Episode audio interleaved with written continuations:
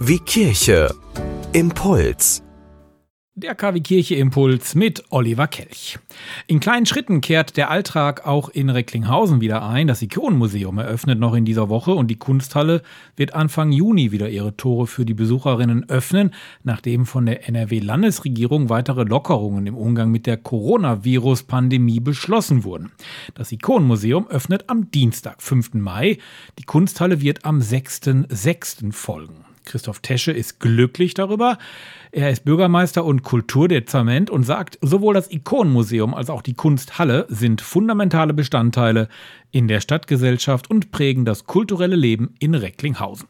Natürlich müssen sich die Besucherinnen und Besucher im Ikonenmuseum und auch in der Kunsthalle natürlich wieder an einige Maßnahmen gewöhnen. Maximal 15 Personen sind zeitgleich im Museum erlaubt. Es gelten natürlich die allgemeinen Abstandsregeln. Es gibt Handhygienemöglichkeiten in den WC-Anlagen. In den Räumlichkeiten gilt eine Verpflichtung, einen Mund-Nasenschutz zu tragen. Der Kauf von Artikeln ist nicht möglich zurzeit und Gruppenbesuche ebenfalls nicht. Weitere Infos gibt's natürlich im Netz unter kunst-re.de.